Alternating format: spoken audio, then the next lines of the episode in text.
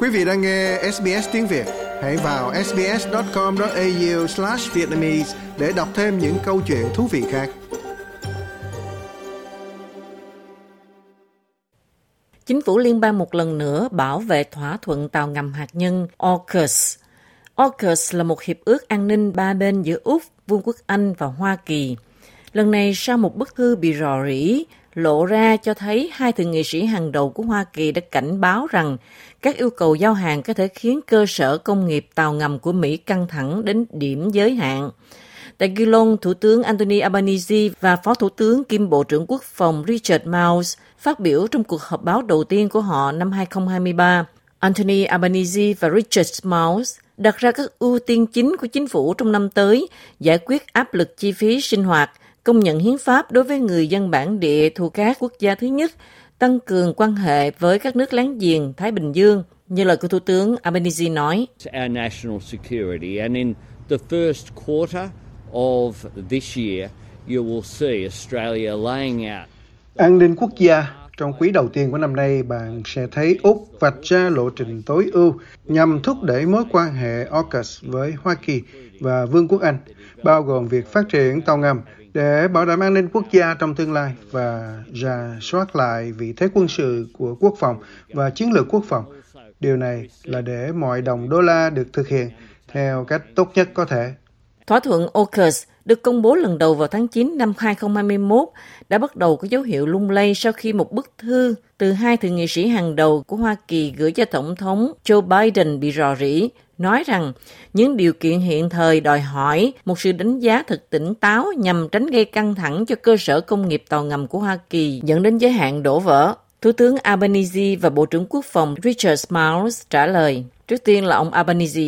Well, we're very positive in the relationships that we've built with the Biden administration. Uh, I have had meetings with President Biden now in Vâng, chúng tôi rất tích cực trong các mối quan hệ mà chúng tôi đã xây dựng với chính quyền Biden. Tôi đã có các cuộc gặp riêng với ông Biden ở Tokyo, Madrid, London và Bali.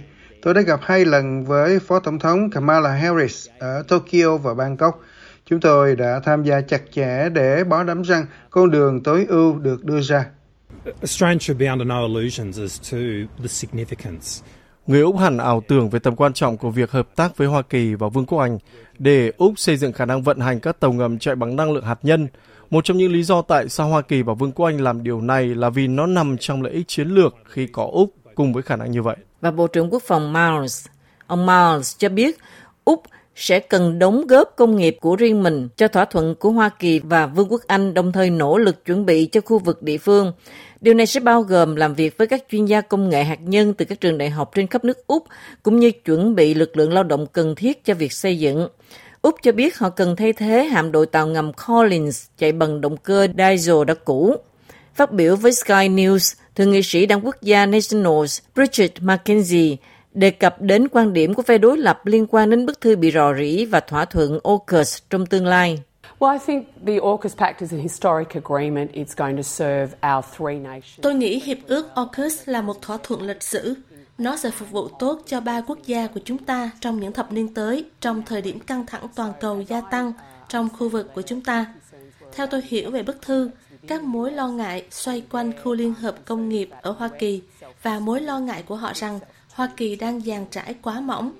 Đó là chỉ số hiệu suất KPI, Key Performance Indicator, quan trọng cho đại sứ sắp tới tại Hoa Kỳ, Kevin Root, nhằm bảo đảm thỏa thuận AUKUS thực hiện tốt nhất và rộng hơn nữa là việc đối phó với các vấn đề chính trị và chiến lược trong khu vực của chúng ta trong những thập niên tới but the US and the UK, and particularly within the geopolitical and strategic um, issues that will be in our region over coming decades.